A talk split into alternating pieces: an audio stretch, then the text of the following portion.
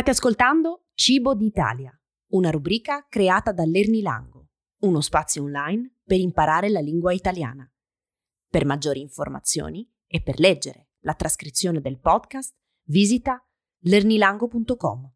Per adesso, buon ascolto dell'episodio La pizza. La pizza è un piatto tipico italiano che unisce il bel paese da nord a sud. In Italia è facile trovare una pizza squisita. La pizza è un piatto che gli italiani amano mangiare spesso.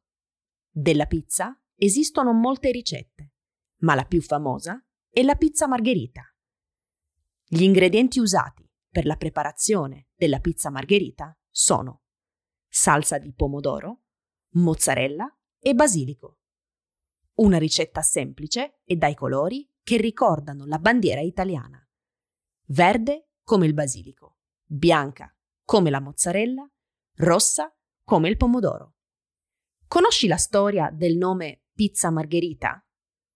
Nel 1889 il cuoco napoletano Raffaele Esposito, per omaggiare la regina Margherita di Savoia, ha deciso di preparare una pizza dai colori uguali alla bandiera italiana e di chiamare questa pizza proprio come la regina. Infatti, proprio a Napoli c'è la pizzeria più antica d'Italia, Port'Alba.